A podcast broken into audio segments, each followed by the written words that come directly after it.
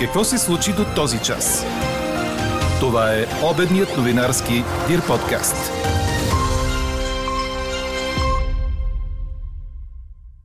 През февруари природният газ може да поевтинее с над 30%, показват предварителни данни на Българ газ. Откриха нов вариант на COVID във Франция – по-лесното протичане на омикрон не означава, че не трябва да внимаваме. Новият щам може и да не убива преносителите си, но за това пък цели да зарази повече хора, т.е. отново не се изключва влизане в болница. Още от редовния коментар за подкаст новините на професор Тодор Кантърджиев ще чуете след малко. Григор Димитров започва 2022 година с матч срещу аржентинеца Факундо Багнис – всеки нормален българин би подкрепил условията, най-малкото защото са равностойни. Даваш, получаваш. Това е само един от знаковите коментари по днешния ни въпрос. Подкрепяте ли условията на има такъв народ за деблокиране на преговорите с Копия за Европейския съюз? Какво ще споделихте с нас до този момент? Ще чуете в края на подкаст новините. Говори Дирбеге. Добър ден, аз съм Елена Бейкова. Чуйте подкаст новините по обяд. Между 12 и 17 градуса ви очакват днес навън, в зависимост от това в коя част на страната се намирате, казва синоптикът ни Иво Некитов. Ще бъде слънчево, ще се усеща и слаб вятър от юг. Котировките на природния газ ще паднат с 32% от февруари, показват предварителните разчети на Българ газ. Това заяви шефът на дружеството Николай Павлов, цитирано 24 часа. Първоначалното заявление на доставчика за нови цени ще бъде внесено в Комисията за енергийно и водно регулиране на 11 януари. Изчисленията за поевтиняване са на база на фьючерсните сделки на нидерландската газова борса TTF. От началото на годината котировките стремглаво падат след рекордите през последния месец на миналата година. На 24 декември е достигнат абсолютен максимум от 180 евро за мегаватт час. Именно тези високи цени станаха причина газът у нас да поскъпне с 30% от януари, вместо с предварително обявените 14%. Очевидно сега има повече предлагане и пазарът тръгва в обратна посока, коментират ценови експерти. Цените на газа у нас се правят основно на база на дългосрочните договори за доставки. Поевтиняването на природния газ на нидерландската борса се е случило в последните дни на декември, когато започнали да пристигат танкерите с втечнен газ, но това не е влязло в котировките на фьючерсните сделки за януари. Може би премиерът Кирил Петков гледа цената на платформата ден напред и я сравнява с фьючерсите за януари и поради това е изненадан от поскъпването. Това, което казва, че едва ли не сме гумен печат, който само подпечатва предложения, не е вярно, коментира председателят на държавния регулатор Иван Иванов. Комисията проверява ценообразуването, всичко е отразено до последния цент, твърди шефът на Българгаз. В същото време цената на петрола продължава да се покачва в азиатската търговия, предаде Reuters. Инвеститорите следят ситуацията около разпространението на Омикрон и очакват видеоконферентната среща на държавите от ОПЕК+. Във Франция е открит нов щам на COVID, съобщи Франкфуртер Рунчаут, цитирано 24 часа. Новият вариант е засечен в Марсилия, според доклад на учените от Местния институт за инфекциозни болести, публикуван в популярен медицински сайт. Става въпрос за човек, който се е върнал от Камерун. На този етап не се знае колко опасен и колко заразен е новият вариант на коронавируса. Франция обсъжда проекто закон за преминаването на зеления сертификат в вакцинационен. Очаква се промяната да влезе в сила от средата на януари.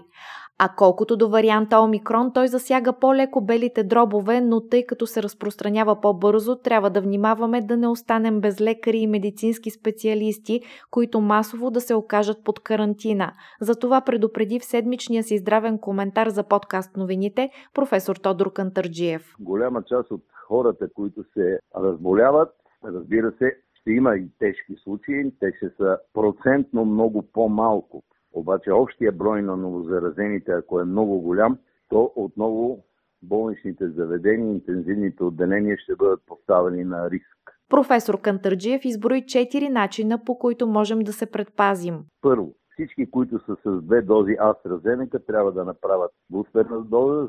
Второто нещо, хората, които са вакцинирани с две дози РНКова вакцина, също трябва да направят бустерна доза, при което защитата им от влизане в болница се повишава горе-долу колкото защитата от предишните варианти. 70-75% защита от тежко прекарване на заболяването.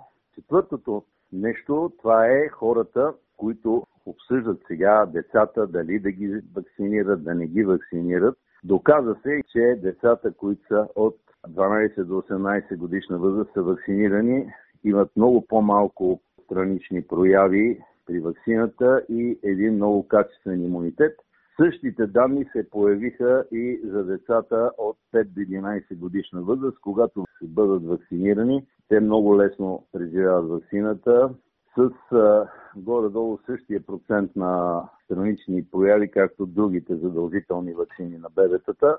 И също така беше доказано, че те имат достатъчно силен имунитет, който да ги пази от новия омикрон. Освен това, мисля, че трябва малко нашето общество да се замисли за носенето на маските и то за качеството на маските, които се носят. Хубаво е те да бъдат N95, за да осигуряват добра защита за целия ден. Какво още очакваме да се случи днес? Какви мерки ще бъдат предприяти за ограничаване на разпространението на новия вариант на COVID у нас? Това ще обсъждат два експертни съвета в Здравното министерство. Ще бъдат взети предвид мерките, които се налагат в останалите членки на Европейския съюз. Преди ден главният държавен здравен инспектор доцент Ангел Кунчев заяви, че според него най-важните мерки вече са предприяти и изключи да се стигне до пълен локдаун, какъвто имаше в началото на пандемията преди две години. Пълно отчаяние цари сред организаторите на тържества в Кипър, защото 95% от сватбите и кръщенетата са отменени не само заради ограничителните мерки, но и заради хилядите нови случаи на COVID, съобщава в електронното си издание кипърският вестник Филелефтерус, цитиран от БТА. Председателят на Кипърския съюз на професионалистите в организацията на тържества Константинус Мусаикус настоява за затваряне и финансови компенсации и допълва, че с отделни изключения всички планирани тържества са отменени чак до март. С 5000 случая дневно кой ще изпрати покана, казва организаторът на тържества. Според него основният проблем не е изискваният бърз тест с валидност от 24 часа за присъствие на церемониите, а забраната на танците гостите, защото не става сватба без веселба. Четете още в Дирбеге!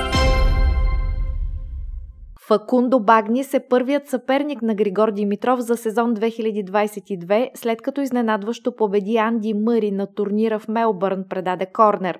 Аржентинецът спечели срещу бившия номер едно в света с 6-3, 5-7, 6-3 за близо 2 часа и половина на корта, за да си насрочи среща с първата ракета на България във втория кръг. Матчът се очаква да е в сряда сутринта наше време. Аржентинецът е на 31 години и няма титла на ниво ATP, а освен това никога не е минавал повече от един кръг на турнир от големия шлем. Той е номер 76 в ранглистата в момента, а най-високото му класиране е номер 67. Двамата с Григор имат една среща, която е преди 12 години и тогава българинът победи с 2 на 0 сета. Чухте обедния новинарски Дир подкаст.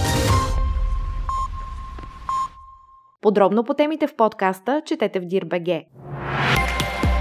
Какво ни впечатли преди малко?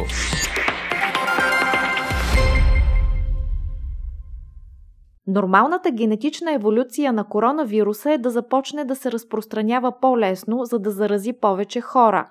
В същото време той се променя и по друг начин. Не причинява тежко заболяване, така че да вкарва приносителите си в болница.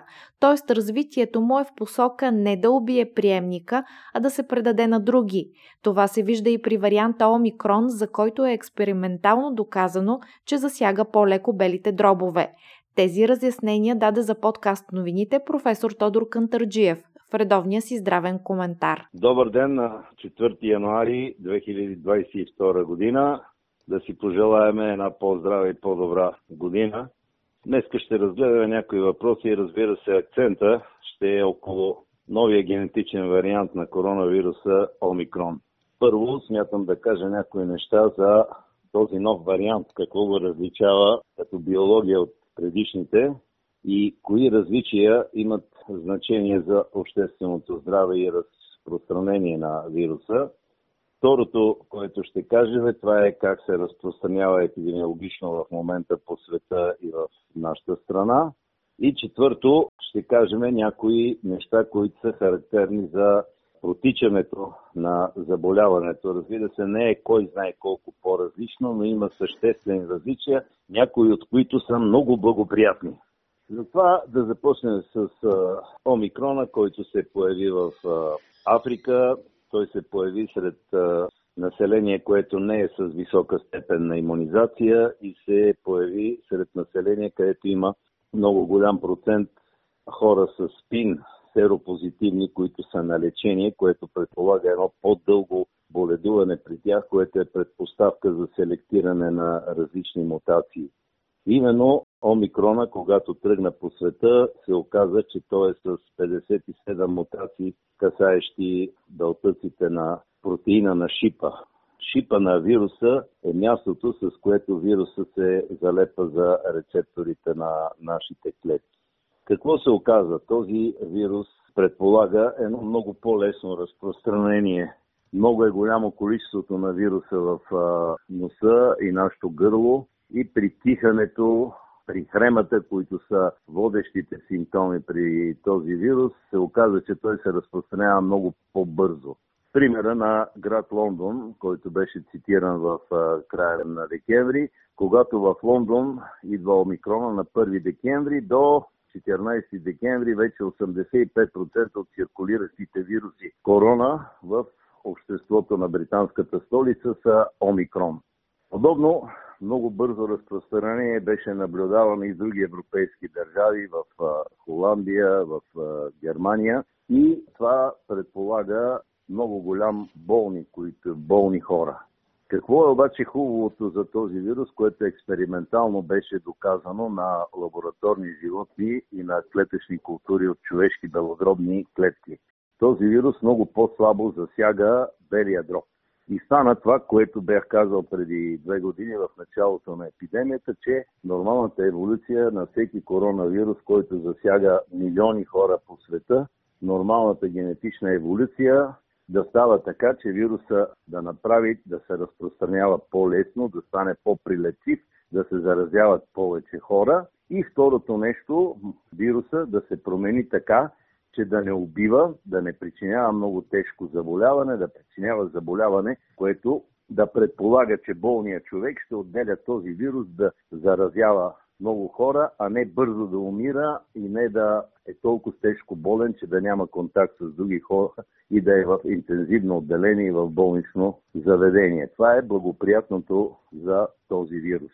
На 30 декември излезе едно съобщение на Центъра по контрол на заболяванията в Атланта, които казаха, че имат данни, сериозни данни, клинични, на болни хора, че заболяването от него потича по-лесно. Това беше доказано и експериментално на модели на мишки и на модели на сирийски хамстери, че заразени тези животни не развиват характерната за предишните генетични варианти Делта и Алфа белодробни осложнения. Освен това, беше доказано и на клетъчни култури, тъкани култури от човешки белодробни клетки, че вируса много по-трудно се адаптира към човешката белодробна тъкан. Това е благоприятното. Обаче се оказа, че вируса се разпространява много бързо в обществото и болните предполага да са много повече от предишните описвани вълни на инфекцията, причинени от други генетични варианти. Какво значи това? Това значи, че трябва да се обърне внимание на няколко неща. Първо, да не се изпоразболеят лекарите, медицинските сестри, работещите в бърза помощ. Там мерките трябва да са много добри, защото ще останем без лекари и сестри. И второто, голяма част от хората, които се разболяват, разбира се, ще има и тежки случаи, те ще са процентно много по-малко. Обаче общия брой на новозаразените, ако е много голям, то отново болничните заведения, интензивните отделения ще бъдат поставени на риск. Какви са възможностите за защита на обществата от този омикрон? оказа се следното. Първо, всички, които са вакцинирани, както бяха вакцинирани масово в Великобритания, те бяха вакцинирани с векторната вакцина на AstraZeneca, доказа се, че те трябва да получат трета доза и третата доза трябва да е от някаква РНКова вакцина, за да бъдат защитени. Защитата на хората, вакцинирани с AstraZeneca, е много ниска към този нов генетичен вариант. Второто, което се доказа за този нов омикрон, че хората преболедували коронавирусната инфекция, която до сега ги пазеше от досегашните варианти, защото имаха достатъчно добър изграден имунитет, че тези хора също трябва да се вакцинират с една доза еренкова вакцина, за да могат да се защитат от омикрона. Оказва се, че този вирус, вероятността да се заразиш след като си боледувал от коронавирус е пет пъти по-голяма, отколкото ако си боледувал предишните месеци да се заразиш от делта варианта. Пет пъти по-голяма възможност да се повтори заболяването. Затова трябва да се направят по отношение иммунизациите четири неща. Първо, всички, които са с две дози AstraZeneca, трябва да направят бустерна доза. Знаете, миналата седмица Министерство на здравеопазването направи така, че вече могат да се вакцинират хора три месеца след втората си доза. Второто нещо, хората, които са вакцинирани с две дози РНКова вакцина, също трябва да направят бустерна доза, при което защитата им от влизане в болница се повишава горе-долу колкото защитата от предишните варианти. 70-75% защита от тежко прекарване на заболяването. Четвъртото нещо, това е хората, които обсъждат сега децата дали да ги вакцинират, да не ги вакцинират. Доказа се, и това излезе едно голямо изследване, пак в Съединените щати, края на декември месец, че децата, които са от 12 до 18 годишна възраст са вакцинирани, имат много по-малко странични прояви при вакцината и един много качествен имунитет. Същите данни се появиха и за децата от 5 до 11 годишна възраст, когато бъдат вакцинирани. Те много лесно преживяват вакцината, с а, горе-долу същия процент на странични прояви, както другите задължителни вакцини на бебетата. И също така беше доказано, че те имат достатъчно силен имунитет, който да ги пази от новия омикрон. Освен това, мисля, че трябва малко нашето общество да се замисли за носенето на маските и то за качеството на маските, които се носят.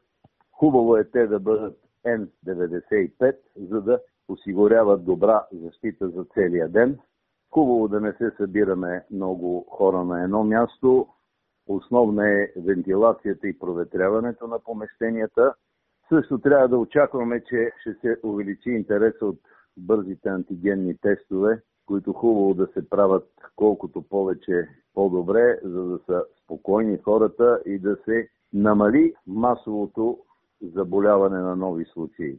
За сега още положението в нашата страна е спокойно, само някои области от миналата седмица, когато предупредих, тръгнаха нагоре, вероятно заради разпространението на омикрона в тях. Знаете, на 2 януари излезоха данните от секвенирането на 275 проби в Националния център и виждате в столицата, че някъде около 17% от пробите бяха на омикрон. Именно това предполага. Днеска в 12 часа ще се проведе едно заседание на щаба на столична община, за да се набележат някои мерки. Като основното ви казвам, това е да се вакцинират хората, като вече идва момента, който трябва да се спазват мерки, да не се заразат, докато чакат за поставянето на вакцината. Също така, казвам ви, спазвайте мерките, не забравяйте витамин D. Когато сте навънка, гледайте да сте на слънчевата страна на улицата и гледайте да няма много хора на улицата. Надявам се, днес и Министерството ще предприеме някои противоепидемични мерки и най-важното да сме спокойни, трезви, да правим каквото можем за себе си, за семействата си и за обществото. И така пожелавам ви спокойствие и да посрещнем това предизвикателство не паникьосани, а с ясното съзнание, че който каквото може да направи за здравето, трябва да го направи. А какво ще кажете за това?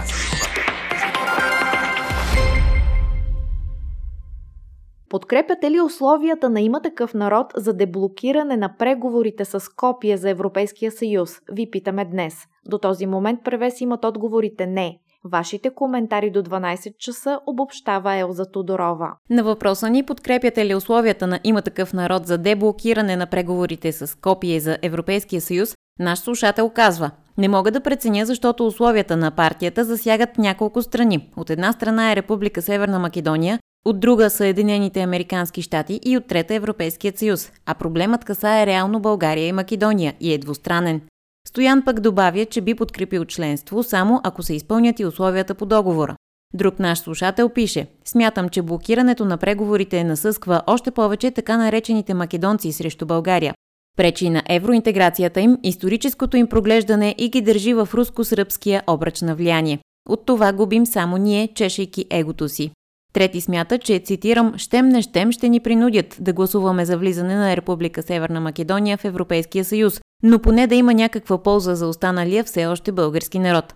Четем и следното мнение. Пазарлък с националната памет не може да има. Спазването на договора, колкото и да е непълен, е единственото условие за отмяна на ветото. Анкетата продължава. Гласувайте и коментирайте в страницата на подкаста. Експертен коментар очаквайте във вечерния новинарски подкаст точно в 18 часа.